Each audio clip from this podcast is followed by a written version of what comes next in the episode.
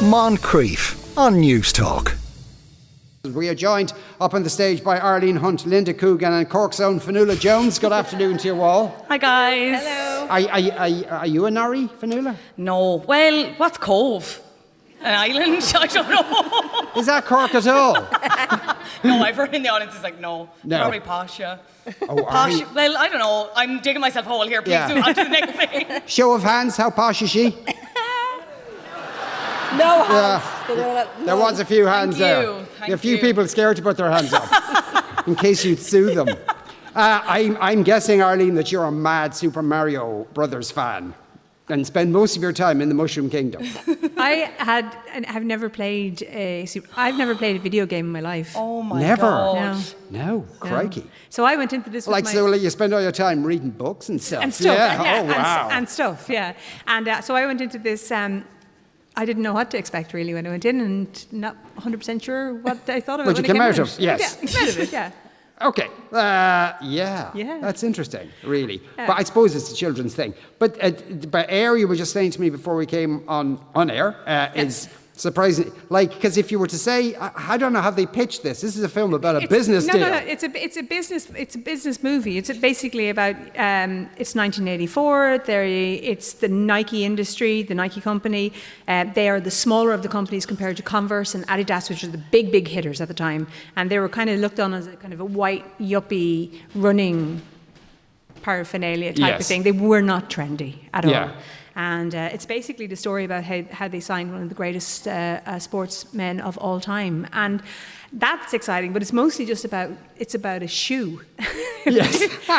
And it's really hard to make a film about a shoe sound terribly exciting, uh, but they've done it. It's a really, really good film. yeah, and, and it's Affleck and, and uh, Thingamajig together again at last. Yeah, it's Ben Affleck, uh, uh, Ben Affleck and, and, and Matt Damon, uh, who originally wrote Good Will Hunting, Yeah. which is interesting. And just as I was about to mention to you, that the writer on this, um, whose name has completely escapes me for some reason, but they, they I just found out today that uh, uh, Ben Affleck and Matt Damon decided to give him the full credit for the writing, even though they were involved in the production writing. I mean, Affleck directs it, Okay. and they were involved in the writing, but they gave the writer of the, the film the full credit, which is pretty impressive Okay. The, the, the writer of the book or the writer of the. the writer of the film. Yeah. Would it not be normal to get the writer of the film to Well, get normally you wouldn't get full credit. No, you would very rarely get full credit. There'd be a whole whole host of people involved, and, and they'd all get mi- little mini credits and stuff like Oh, that. But right. the big hitters would normally take the, the chunk of the Okay. the accolades.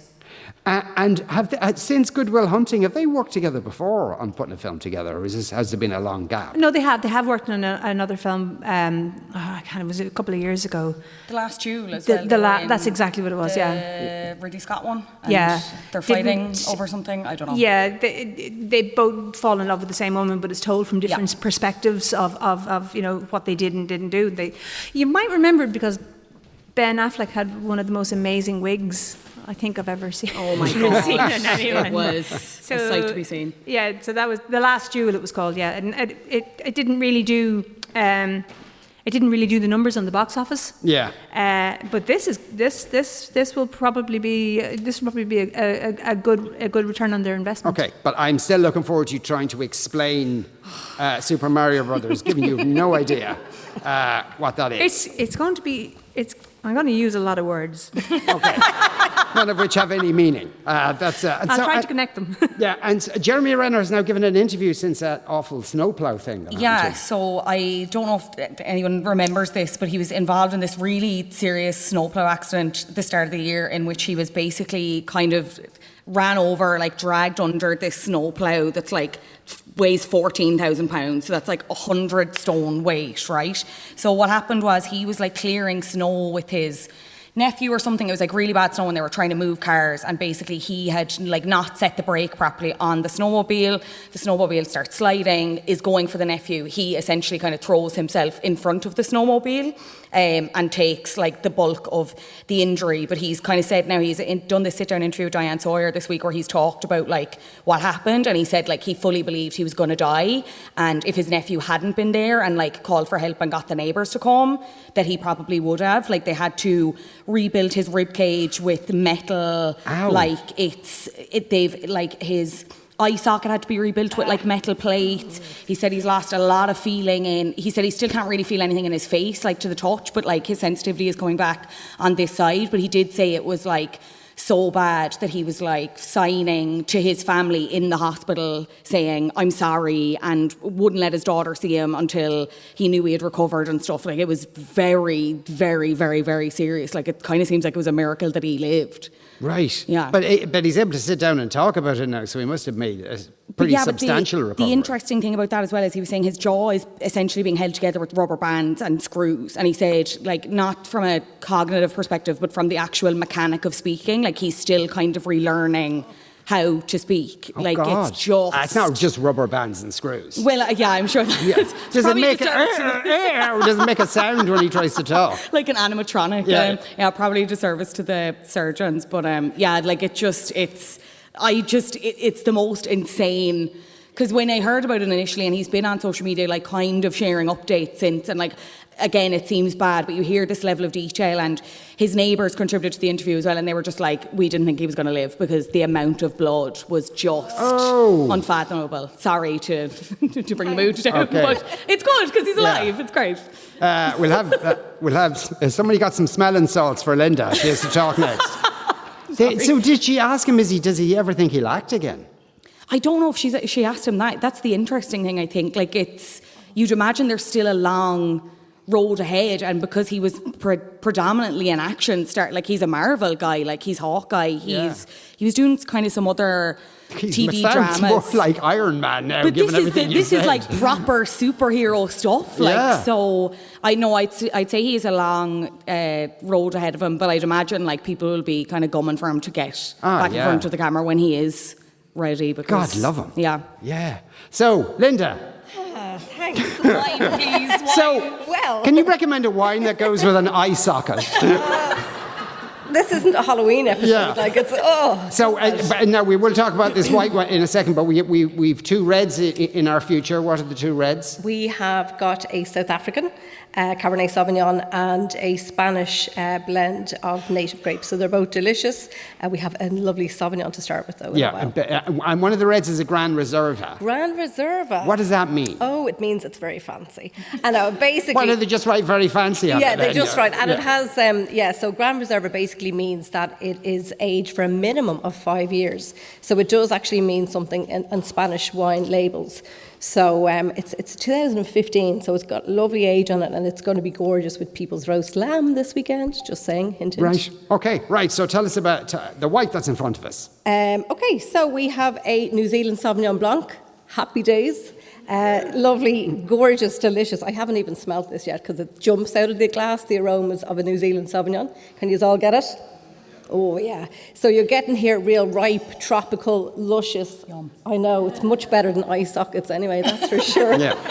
Um, yeah, so sockets. really vibrant, intense, and that's what you kind of want from a New Zealand Sauvignon. So this is called Craft 3, and it's made by one of Marks and Spencer's winemakers, who's a Kiwi, along with um, a consultant over in New Zealand. And they've got the grapes from Marlborough, which we probably all are very familiar with that Mm-hmm. region. And um, sounds very nice, doesn't Yeah. it? Is that what you're supposed to do? No, I just No. do it. You know, None of them it- did it. They're they just, just necked it back. So when you do that, if you do and you take a little slurp like that, you really get the intensified flavours going along your cheeks and the acidity that makes your mouth water. So Yeah. give it a go. It's very funny. Um, disclaimer: Put That's your head great. forward. Nobody's at all self-conscious here. It's good to see. If like it really, if you do that, your cheeks will Yeah. absolute. It's like eating starburst, tropical fruits, loads of uh, bursts of flavours there, isn't it? But you get the real fresh, crisp acidity, mouth watering, and that's what you want from a New Zealand Sauvignon. What does it go with? Anything Percy Pigs, I think. Um, Yeah. anything at all. It's such a versatile style. But really, what I love having a New Zealand Sauvignon with is a goat's cheese tart with caramelized onions and a bit of rocket and a bit of tomato and vinaigrette on the side. Like, I just love that. So, you know, it's so versatile, really easy Would going. you make that? Would I wish? Would you make it? They go. Yeah, it's not too hard to make. Yeah, yeah, yeah. It's easy, yeah. Yeah. I'm a great cook, you know. I'll have to bring some in Oh, now that. I said that. Yeah.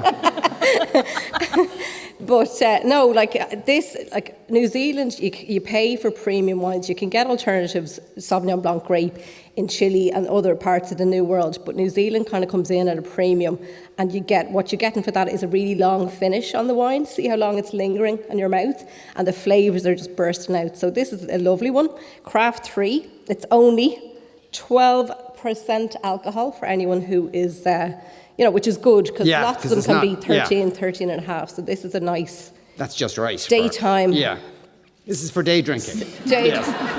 Well, it's daytime. It is actually daytime. You wouldn't think it in here, know, but it it is feels like daytime. nighttime. Uh, uh, come to think of it. Uh, the, uh, s- I want to say happy wedding anniversary to Kieran and Roisin Buckley, who are in the audience someplace. Where are you? Stand up. No, you're not going to stand up. Stand up with Roisin. How, how, how long have you been married? Um, I think eight years. I think. I got a, a mes- Roisin, how long have you been married? I got a message on my phone that told me it was eight years the other day, but I had a new phone, so I thought it was a bit dodgy. I wasn't sure. Right, okay. it's the phone's fault, yes. And wh- where did you get married? Jesus, uh, we got married in Spain. Um,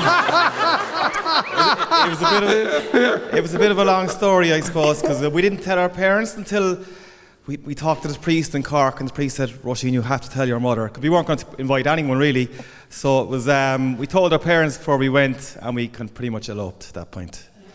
Nice one. But the good thing is, I got my stag party at about a month after. That's, that's good to know. And are your parents talking to you again and all that kind of thing? They are. Well, I'm the youngest of five, so they were delighted. Um, and Roisin's mother got over it all right. Okay, that's two different stories I'm hearing there. Ryan, you're going to, when are you going to see Paddy Casey? Oh, I don't know. Well, that was the message we got. It said, enjoy the Paddy Casey gig. Someone, well, I, it's not me. Maybe someone's going to give I you tickets to Paddy so- Casey. Uh, yeah, I had a bit of an aversion to Paddy Casey, so I think that someone texted oh, is that what it is? yeah. Maybe. I, I have a fair idea who it was, actually. Yeah, all right. Maybe because you can't remember exactly when and where you got married, you might have to go with Roisin to a Paddy Casey gig to make up for that. We're going to give you a bottle of wine anyway uh, uh, while you're waiting to, for your tickets to come through. Congratulations Thanks to very you. much. Yeah, well done. Right, we do have to uh, take a break. Back in a couple of minutes. Where's Virginia O'Gara? Hey! Got that hand shut up really fast. She's delighted with herself. Look, Simons has to do the long march down again. Hello, Virginia. Hi, Sean. How are you? I'm all right. How are you? Now, uh, the eagle eared among you might have noticed that is not a Cork accent. uh, where are you from, Virginia, originally? Well, I'm from the Cork of America. I'm from Texas. That, as you can, uh, as you can probably get from the audience reaction, that might be a controversial uh, comparison I to mean, make. You don't you see really many think- people if- carrying guns or drilling for oil in Cork. There's loads of cowboys. Yeah, but they're, they're selling carpet. That's a different thing. So, how, how long have you been in Cork? How did you actually get here? Well, a That- plane, that's obviously. a long story, yeah. Sean. That's a long story. But I've been here for about 16 years now. Okay, and we did you originally come for the weekend and you just haven't found your way home, Um, or what happened? Well, I came over here to study sustainability in Kinsale. There's a, a little known fact. Everyone else around the world understands that Kinsale is the home of sustainability in the world, but no one in Cork seems to know that. They started the Transition Towns movement, and I came here to be a part of that. I didn't know that either. I thought Kinsale was the restaurant capital of Ireland. Yeah, yeah. They're known for that too. Yeah. And so, wh- wh- what did they do that's very sustainable in Kinsale? Well, they started a whole transition towns movement, which is a, a pattern to become sustainable within your own vicinity through growing your own food, education, health matters, things like this. And they, they teach permaculture there. So I moved here from Maui 16 years ago to be a part of that. okay, and so you were you were definitely moving here like uh, as a permanent thing. You, you, that wasn't a visit. No, I didn't expect to stay here for very long, but sure, once you move to Cork, you don't want to go anywhere else. Okay. That's true. Very true. And was, it, wa- was it in Cork you met Donal? It was, as a matter of fact. I, I thought um, I met Donal O'Gara. Jesus, what? 15 years ago. I thought he was a gay Canadian when I first met him. And Yeah. oh, he's from Cork as well then. are you Donal? Uh, yeah, I'm um, also from Cork, as you hear from my accent. Yeah. Uh, and how, so, so, Donal, how did you end up in Cork? I also moved here around the same time to study permaculture as well in Kinsale. Um, right, there's a whole permaculture dating scene going on. That's mad stuff Right. altogether. And Getting now- dirty. Yeah, and, and you're, uh, you're in the English market now. You've the, as I understand, the only vegan outlet. in- Yeah, you're right. We are we are the vegan company no one asked for in Cork. We're called My Goodness. right, and what do you sell? We, s- ironically, we sell rainwater, fermented rainwater to the Irish. It's the big joke in, in the English market. They're like, ah, sure, you got a Texan over here to sell rainwater to the Irish, did you? Okay. But yeah, we, we make kombucha and we make kefir, and we, we have a couple of bottles for you guys um, That's on, very the, nice. on the, on the how, how, how do you ferment rainwater? Uh, it's magic. magic and microbes, really, yeah. Yeah, so Yeah. it's got microbes in it. It has lots of microbes in it, yeah. It's So- a kombucha, it's a symbiotic community of bacteria and yeast, or a SCOBY, the good kind. A SCOBY. The good kind of SCOBY. I don't know, I'd prefer a pint. Uh, uh, and, and is it just the two of you here today? Or, or, or No, actually, there's a mob whole of you crew there? of my goodness here, yeah. And you're all high on scobies right Wayne now? Wayne Dunley is here, our friend Colum is here, yeah. Elaine Malone. There's a whole crew. Okay. Yeah. We're going to give you uh, Uh-huh. a, a bot- one of the bottles of today's wines, a bottle of M&S uh, chocolates. And I'm guessing you're a fan of The Prodigy, so we're going to give you two tickets to them. Musgrave Park on the 28th of June. Are you Enjoy your- kidding? yeah, no, I'm not kidding. Ah, you're, I love it when Sean Moncrieff comes to Cork. Thank you. Okay, you're very welcome. There you go. Thank you so Congratulations to much. you. That was good to hear. Right, we'll, uh, uh, we'll move on to our first movie of the day. Uh, it is Air. Here's a clip. I'm willing to bet my career on Michael Jordan. Come on, man. You ask me what I do here. This is what I do. Yeah, I find you players, and I can feel it this time. Yeah, Okay, it's risky. When you were selling sneakers out of the back of your Plymouth, that was risky. It took balls. I mean, that's why we're all here. Don't change that now. Don't- I mean, if you look at him, if you really look at Jordan, like I did, you're gonna see exactly what I see. Which is what? The most competitive guy I have ever seen. He is a fing killer. Yeah. I have a question about that clip. Why didn't we bleep the word balls? That's okay. Nobody minds balls in Cork, but the other words, yeah. Anyway, so this is uh, this isn't isn't really about sport, or No, it's in a way. It's not about sport. It's about taking a risk. It's about business. It's about gambling to a certain degree because that's um, Matt Damon. There is, is Sonny Vaccaro. Sonny Vaccaro uh, works for Nike. That's Phil Knight, played by um, uh, Matt. Uh, sorry, uh, Ben Affleck. Yeah. He is the CEO of Nike. And Nike, as I said at the start, start of the show, Nike are the, the lower rung of sporting gear. And, and, and you know, they, they really sort of have, up until 1984, they were marketing their clothing apparel to kind of yuppie runners, joggers, you know, the sort of more, more affluent. And young American men in particular, especially young uh, African American men, had absolutely no interest in wearing uh, Nike. They wanted to wear Adidas, they wanted to wear Converse. All the basketball guys wore Converse. And it was, they were huge. And so in 1984, uh, Nike's not doing so well. They're just not as a company. They're, they've sort of reached the highest level that they can reach. And what they need is they need a superstar. And so they have a, a very minuscule budget. They have like I think it's 250 million dollars, which I know that's minuscule is relative. Yeah. But that's Yeah. their budget. And uh, so Sonny uh, Sonny Vaccaro he's not impressed by the team around him. You know, they don't really love basketball, which is a problem when you're trying to sell shoes to basketball kids and basketball players and fans of basketball. They don't really get it. But he does. He's a huge basketball fan. And, you know, in this scene, he's, he's trying to convince, you know, Phil Knight to get on board with this one particular kid that he saw in college basketball. And this because Michael Jordan wasn't Michael Jordan. he wasn't more. He Yeah. wasn't. He wasn't well known at all. He was a college basketball player. Hmm. Now, college basketball in America is huge hmm. now, but back then it was le- considerably less so. It just wasn't considered the the, the, the the powerhouse that it is now. And so he, he goes to Phil Knight and he said to Phil Knight, listen, I want you to trust me. I want you to understand what I can bring to this, to this, this, this firm. I want you to give me the entire budget and I'm going to use the entire budget and I'm going to go for this one player, which was unheard of. Because nobody they'd spread They'd it spread it out over three or four Yeah. players, you know, and they'd sign one with, with the hope that one guy would, you know, really do something amazing on the court. And he absolutely flipped that whole chart. He said, I want you to give me the whole budget and I'm going to go after this kid. And Phil Knight was like, absolutely not. I have to talk to the board guys. I'm just the CEO, and this sounds like a crazy idea. And then Sonny Vaccaro also has another problem in that Michael Jordan does not want to sign with Nike. Yeah. Because Nike, are, he's It's- an 18 year old kid. Yeah. He wants to wear Adidas. He wants to, you know, like be into Run DMC and stuff, cool stuff. The last thing this cool 18 year old kid wants to be involved with is old lady running shoes. It's just not something he wants to get involved in. Um, on top of that, then, in like in all sports thing, Vaccaro has to go. To, if he wants to get Michael Jordan, he has to go through Michael Jordan's agent, who's played a, a guy called Falk, and Falk basically laughs him off the telephone line. He said, "He does not want to sign with you. You've got nothing to offer him. What's your budget? Get away." Adidas is going to double that. And so for for so, believes so strongly in the hunch that he has about this kid that he circumnavigates the agent, which is a big no-no in business, and especially in sports business. It's a very it's a bad thing to do. So he circumnavigates the agent. Gets, a, gets on a flight, goes to the other side of the country, rents a car, and drives down to uh, South Carolina, North Carolina, to talk to Dolores Jordan, who is Michael Jordan's mother and the absolute powerhouse of that family. And Right. in- uh, um, it's played This by Viola Viola Davis, who's Yeah. a powerhouse in her own in her own. She's just an amazing actress, and she's fierce in this. She's fierce because he's finally met his match. Because Michael Jordan might be a rookie, but she is not Yeah, yeah. by any said- stretch. And so he has to sit down and convince this lady who understands the value of her son. She understands the potential worth of her son. And this guy's trying to sell it, sell it like, oh, you know, we'll, we'll do this, we'll do that, we'll do that. And she's like, uh huh.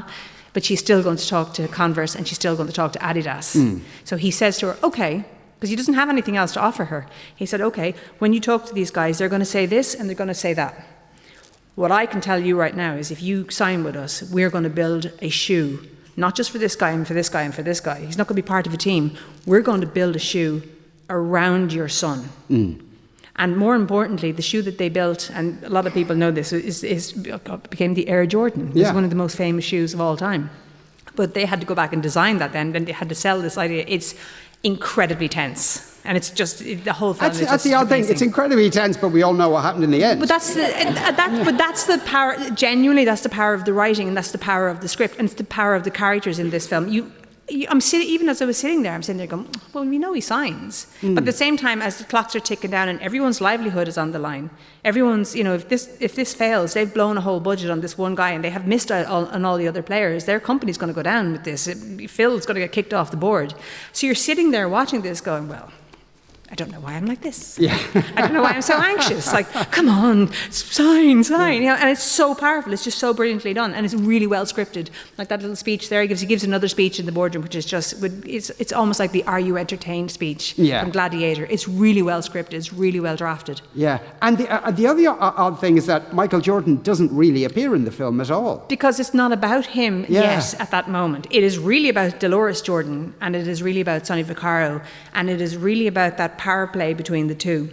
Because she has the veto. Like Michael Jordan is 18, but that is his mother. And there's no, Yeah. if she says we're going this way, that's the way that young man is going. And Yeah. there's no question of that. And so when it, it comes when it comes down to it, it's and Sonny that was another hunch of his because he rings up and he ring, he's checking behind the scenes about this and he's asked about the family. You know how did, how are the parents? He went they're solid, but she's the boss. Yeah. And so from the start, out from the start, he knows who he's dealing with. And so it's all about, then it comes down to the wire because you see the family going to see Adidas, and Adidas are a huge German company, huge, huge, huge, all of the resources. You see them going to Converse, and Converse are like pretty slick. The guy's got a Rolex. Yeah. But Sonny Vaccaro had told her all of this at the start. He goes, he'll have a Rolex, he'll ask you this, and he'll say this to you. And when she heard those particular lines, she went, she never, she, and she has a poker face like you wouldn't believe. She never gave them any indication of which way she was going to go. Hmm. She just simply said, thank you for your time to everybody, and left. Yeah. And, and, and but even then, she wasn't finished because I don't know if everyone knows the history of, of, of, of what happened in this particularly amazing year. It changed the capitalist structure of all of sports uh, signings forever because she would not sign with Nike until she had it in writing that Michael Jordan, the kid, the college kid, when he went forward to join up with the team, Michael Jordan would have a percentage of every single shoe that had his insignia on it that was sold under his name in, in perpetuity. That's an unimaginable amount of money. It's it, to this day, Michael Jordan. I don't know how long Michael Jordan's retired now, but to this, to this day, he earns about 400 million a year, Wow. which is a lot of cash, um, a lot of money. That's and Pat that, Kenny and that, level money. And that, that was something his mother back in 1984, she knew. She knew the value of this deal. She knew the value of this. But also, it, it created, a, like Nike went from being mid-range Yeah. to Nike. Yeah.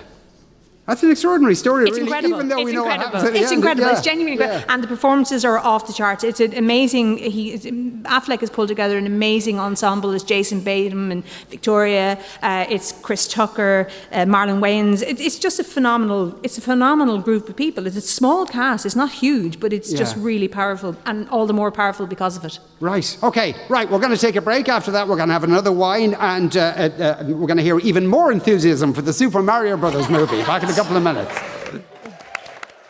You are listening to the Moncrieff Show on Newstalk, coming to you today uh, from the Triskel Arts Centre in Cork, with thanks to our friends uh, in Marks and Spencers. Uh, can't shut up Arlene about air now at this point. She's so enthusiastic uh, uh, about it. Uh, the um, David Hallisey. Where's David Hallisey? You in the audience, David Hallisey? There he is. He's right at the back. Oh, God, save us tonight. Simon's going to have a stroke by the time he gets down there. So, oh, God, Simon's slowing down. We're a bit worried. Right. Hello, David. Hello, how are you? Uh, uh, congratulations. Thanks very much. Thank you. Okay, uh, why am I saying congratulations? Because my wife texted you. um, I got a promotion in work recently. Okay, was it was it a big one? Um, she says yes. Okay, and and were you, was it kind of a borderline thing whether you'd get it or not, or you know? Um, yeah, I suppose I was kind of hoping, but didn't know if it was coming true or not. Right. Okay, I can hear the joy in your voice. Yes. Uh, and so is is today the the uh, a celebration of that? uh, yeah, it is. Yeah, it's going to be a day. Yeah, day Okay. this afternoon. Right. Okay. And wh- wh- what are you going to do after this? Uh, going to go for dinner um, after this, and Okay. Any, anywhere, fa- anywhere fancy? um, Jacques restaurant in, to- in town. Oh. There you go. Okay. Oh, right. Okay then. Well, I was going to give you a bottle of wine, but obviously you don't need Yeah. it. Congratulations to you, David. Anyway, have a good night tonight. Well done. And Thank you. congratulations on your promotion. Well done, Tom. Right. Uh, we do have a, a, a third red wine to speak about. Tell us about it, Lynda. This is the Gran Reserva. The Gran Reserva. Um, Val, de Made- Val, Val Madeira is the name of the wine, and it is um, a Spanish blend of Tempranillo, Garnacha, and a grape called Cariñena. And it's from a place called Cariñena. Now, people probably have heard of Rioja, Rioja, um, but this is kind of not there, so it's better value. it's northeastern Spain, but it's it's lesser known, which means you get better value for your money here. So this one, Gran Reserva, Reserva, as I said at the beginning, it means it's aged for at least five years. So these grapes were picked in 2015. Um, so that's when it says the year on the bottle. That's the great the year the grapes were picked. So this has spent at least two years in oak, and then the rest of the time in barrel as well. Just giving. So you need to have like decent grapes to allow to age that long. And here, like if anyone's tasting it yet, it's so silky smooth. It's so easy wine, to yeah. drink. And it's like a melody of kind of mixed berries and the, just a touch of oak, which gives you a really nice vanilla note. So for me, it's like a Black Forest Gateau with a cherry on top. And um, for me, this is just so amazing because Tempranillo has that freshness to it. So if you've got your fatty lamb Easter meat this weekend, it's just absolutely gorgeous. Now, a gang coming over, 14 euro bottle, happy days for this. 100%. But what's great about this one as well, it has, um, do you know the mesh, um, gold mesh foil on the top? Yeah. Go, do you know why they had that? No. to avoid it being counterfeited, you know? So instead of people going and trying to make up the wine, they protected it with that foil on it. So that this particular wine has that foil on it. And it, would that be a big thing? it would have been big time, yes. So it protects the wine from being, you know, them going and doing nasty things. Okay, so like, where does that, t- where would that happen? Like, if there are fellas wandering around Cork saying, "Hey, do you want some Marks and Spencer's wine?" Well, it would have been a huge thing. Lots of, lots of, there's loads of uh, movies about fraudulent things happening to wines and all that. So again, it's a lovely extra bonus thing to have on a bottle of wine. It lo- adds a little bit of glamour to a bottle. And, uh, but that was the point of having those uh, foil mesh things on it to protect against any. Yeah, and so is, is it mostly Tempranillo or Um, it's mostly Garnacha, which Right. is Grenache in France, the same grape, Tempranillo, and a grape called Cariñena as well. Okay, So yeah. they all have their own little bits to add to the wine. Tempranillo gives the acidity and freshness to it, and Garnacha gives it a little bit more alcohol. So this is it's 13% alcohol, so it's lovely and mellow and soft. Isn't it really smooth? Yeah, that's really nice. That's Yeah. one you'd like, I'd imagine. Yeah. Yeah. Yeah, you can uh, actually everyone. it's been when it's a bit of age in it, it always makes such a huge difference. Yeah, it's just real subtle and Yeah. smooth, like when they take it when they take it out of the oak, what do they put it into? and they take it out of the barrels. Uh, yeah, well, they i- is, it always is it five years in the or whatever? So it has to have a minimum for a Grand Reserve. It has to have a minimum of five years of aging. So two of which has to be in oak barrels, right. Okay. and the rest of the time in bottle. And then they can choose to Ah. age it for a little bit longer if they wish. is it would it be like easier to keep it in the oak barrels? Hmm, yeah, yeah, yeah, yeah. Probably would be. But you see. You get more complexity when it's tighter in the bottle. Obviously, storage-wise as well. You know, you're taking up an awful lot of space storing it in bottles where barrels would definitely. But it depends if they use big barrels or old barrels and things like that, where they get different flavors from the from the oak. Um, and if they use American or French oak, they different, get different flavors. And if it's new, they get more vibrant flavors. If it's older oak, they get less. Yeah. So this, I'd say, would be large, older barrels that you'd be getting, subtle, and it makes the wine taste much more soft and mellow. So the tannin that gives you the drier. So the previous wine would have been a little bit more dry. This is more smooth and soft, and that's what oak aging does. And aging of a wine, it mellows it. Yeah, yeah. It's it, I know, and I know probably they're experienced at that, but it's a little bit of a risk, I suppose, when to take it out of the barrels and put it into a bottle, and you don't want to wait for five years, and then somebody goes, "Oh God, that's shite." we should have left it in the barrels. The Spanish have it down to a fine art now, yeah, you know. I know, so. I'm sure they do. yes. well, they got it right for that one. Uh, uh, so Excellent. uh, well done to them. Right. Okay, we'll move on to our second movie of the day. It is the Super Mario Brothers movie. Here's a clip. And up we go.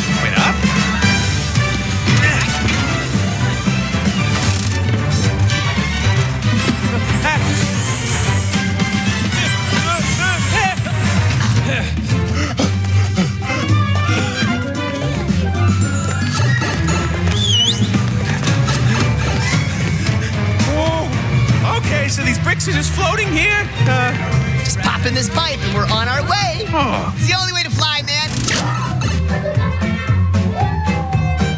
oh wow, love these pipes.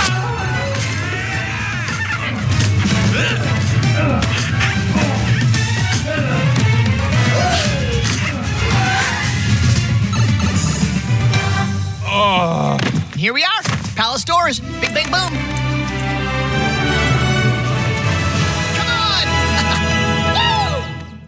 Right. That was uh, Super Mario. I, I, a bit like with Air, what they have in common is a really taut script uh, there. uh, I, thought. Actually, before Arlene speaks about this, Brian Lloyd, who you'll know, Oh, know your Brian, fellow yeah, film reviewer, friend, yeah. he says it's going to be uh, the biggest film of the year.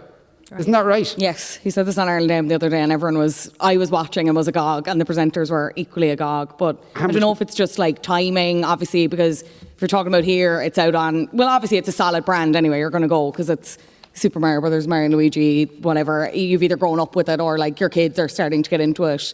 Um, but Easter weekend, you're just trying to shove the kids into the cinema to be like, please stop talking to me and watch this because I can't entertain you anymore. So, but yeah, like it's uh, it's too early for the global forecast, but even in terms of America, over the five day opening, I think it's on track for like 150 million dollars. So like uh, probably it's definitely going to be one of the biggest movies of the year and probably the first like real blockbuster of 2023.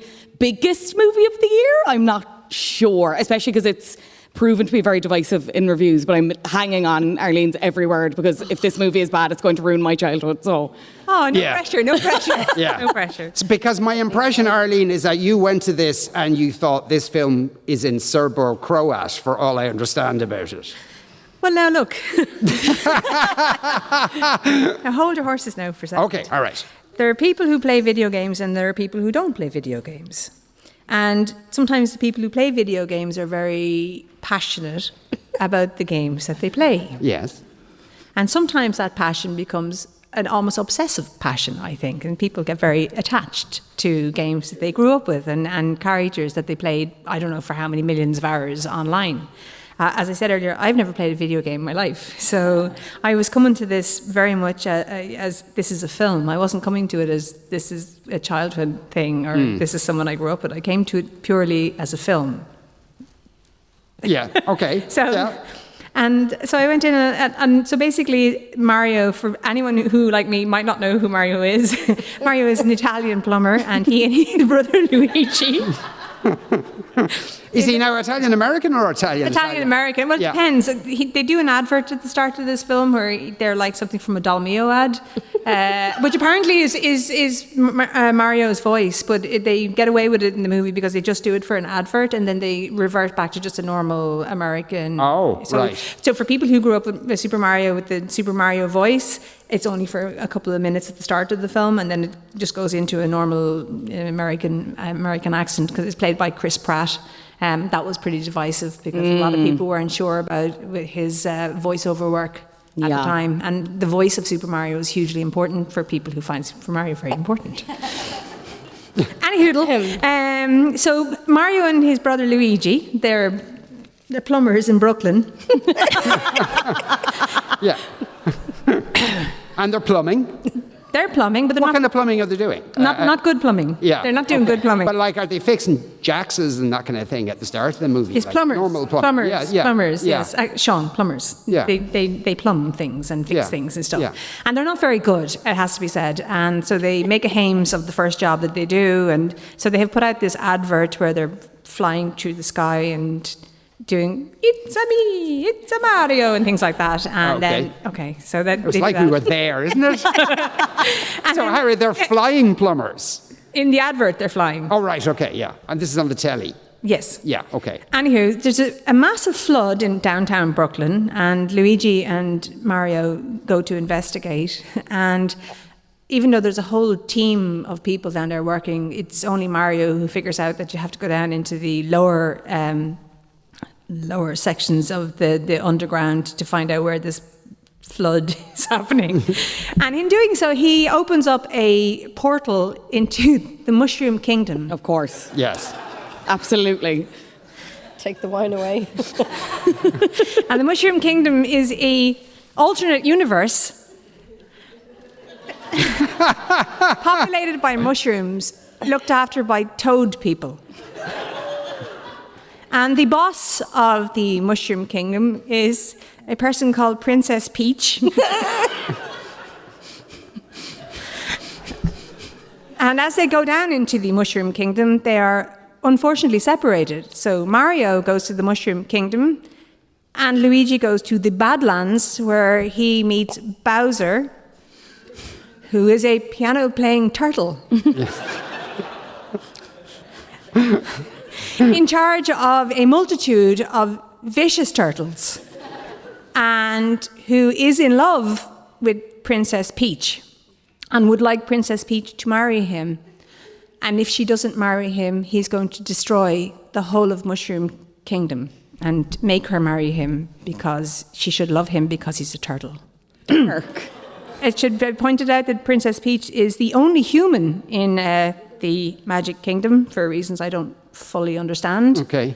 But when she meets up with Mario, uh, they get along very well, I guess, because he's a human. And uh, Bowser gets furious because all of a sudden now the turtle has a human uh, competitor. Yeah. And so war ensues. and so when Princess Peach learns that Bowser is going to destroy her kingdom, she goes on a quest and she takes Mario and they go to the kingdom of Kong, where they approach the king of Kong. And in order for the king of Kong's armies to help Princess Peach, Mario and the king's son, Donkey Kong, have to have a massive battle. Which, if you play the games, if you were good at the games, Mario might win it or not. I don't want to give the whole plot away. No, yeah, this is riddled with spoilers Oh, so yeah, far. just I, don't-. I just Yeah. I don't want to give the whole plot away. But suffice to say, there's a lot of stuff goes on. There is a race on a rainbow highway with with carts. Who with hasn't carts, had a race on with- the Rainbow Highway? With carts. There's a lot of carts, uh, and uh, it all just rolls into one giant, colourful miasma of battles of turtles and all kinds of toads and penguins, stars. I'm guessing there's no story in this film. Is that? I mean, Bowser would really like to marry Princess Peach. That would That's a be the, plot, That, yes, that would be the basis of it. Yeah. And Mario's Mario would like to save Luigi from the Badlands, and Luigi's a bit of a coward, so he probably needs Mario to come and rescue him. Okay. Um, Oh, uh, there was a fl- there was a flood. There was a flood. Mushroom Kingdom. You know, they're in the sewers. There, you know, there's a lot of vapors going around. There isn't like some sort of drugs allegory going on here. That's that's what I would get for that. That the two of them just went down there, passed out. Imagine the whole thing. Honest to God, then emerged honest, from the sewer, honest to God, dripping in that, that could that, that could have been the Yeah. that could have been the base of this storyline. But you know, I don't know how that would have happened, and I don't really get it why they would. But you know, maybe that's what they did. I don't know really. I, as I said, I went in with my eyes wide open, thinking, okay, I don't know anything about the games, but I also came out not knowing a whole lot about the games either. yeah.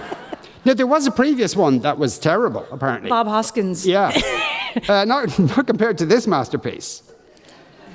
I'm just going to keep nodding here because Yeah. I don't. I, I get it because no, but I get it. Like it's. It, I think it. Uh, I'm going to be slightly fairer because it hit, probably hits and bounces on all the things that people liked about the games. You know, the coins and the, the leveling up and the sound and whatever and and people and the you know the go kart and all that kind of stuff. I think people, if they love the game, I think kids from the age of seven to eleven will have a will get a kick out of it. I genuinely do. yeah. I genuinely. I think it's more of a kid. I think it's a kids movie, but with adult a- affectations. Yes. Is I think that's probably the fairest. The whole point is, Arlene, about, in that review, is that we just wanted you to do the Mario voice, which you did, uh, and we're going to turn that into a meme. It's uh, Me, it's Mario. There you That's go. what he does. That's how he sounds. Prepare for internet fame, Arlene Hunt. Uh, thanks to Arlene and Lynda and Fionnuala, and uh, because that's our lot uh, uh, for today. Our Moncrieff, weekdays at 2 p.m. on Newstalk.